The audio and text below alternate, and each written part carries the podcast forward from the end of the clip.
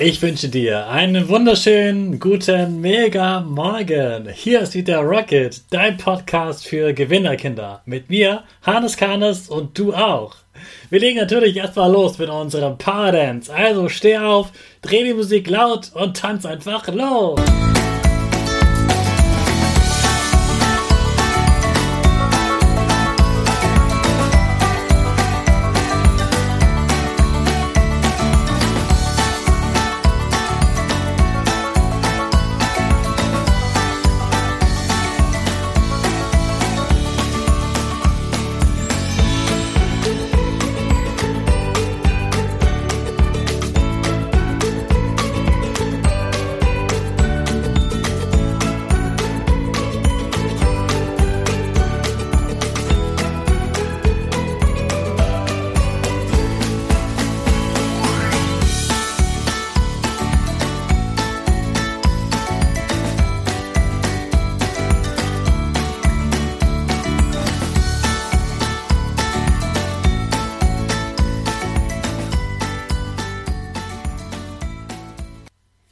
Hey, super, dass du wieder mitgemacht hast. Jetzt bist du richtig wach.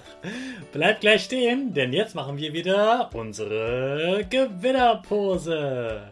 Also, stell dich hin, mit den Füßen breit wie ein Torwart, die Hände nach oben, Zeigefinger und Mittelfinger machen ein V wie Victory Gewinner. Yes! Super gemacht. Und jetzt sprich mal nach beim Power Statement. Ich bin stark. Ich bin schlau.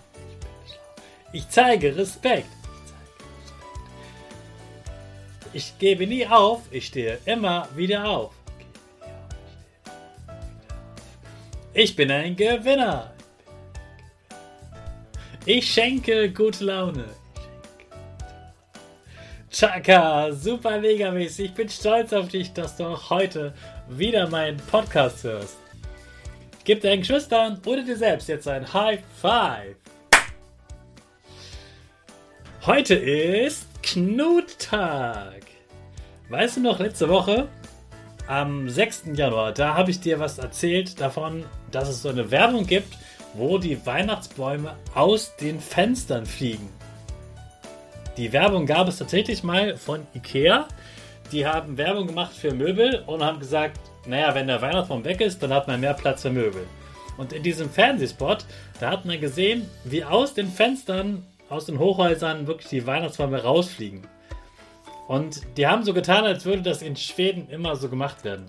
Das stimmt aber gar nicht. Die Schweden bringen ihren Weihnachtsbaum genau wie wir zu einer Sammelstelle und dann wird der Weihnachtsbaum abgeholt und damit wird sogar noch etwas Gutes gemacht. Da wird zum Beispiel verbrannt und daraus dann Strom gemacht.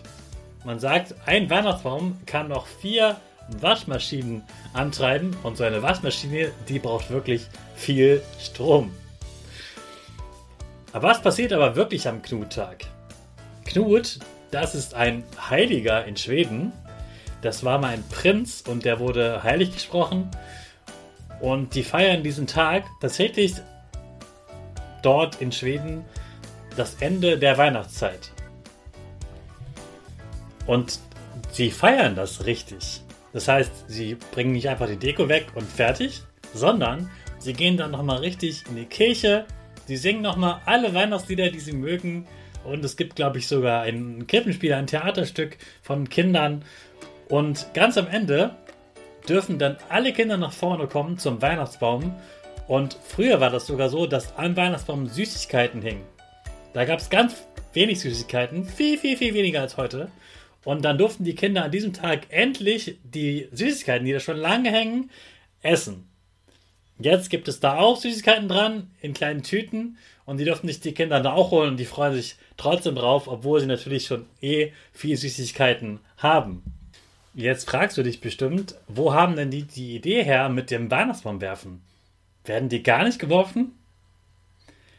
Es ist tatsächlich verboten, Weihnachtsbäume aus dem Fenster zu werfen oder sogar in die Straße zu werfen, denn das kann ja Menschen gefährden, die da gerade unten am Haus entlang gehen und dann könnte denen das auf den Kopf fallen und da konnte sich wirklich ganz doll verletzen. Das ist also wirklich unter Strafe verboten. Aber der Weihnachtsbaum wird tatsächlich auch geworfen. Aber nur vom Wohnzimmer oder von dieser Kirche raus in den Garten. Weiter nicht.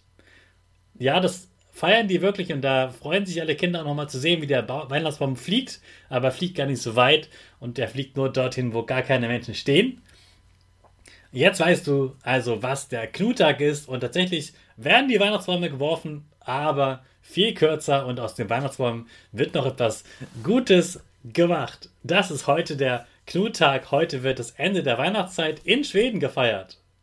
Jetzt hast du wieder ein richtig gutes, lustiges Schlaumeierwissen mehr. Und jetzt starten wir natürlich unsere Rakete. Alle zusammen. 5, 4, 3, 2, 1, go, go, go!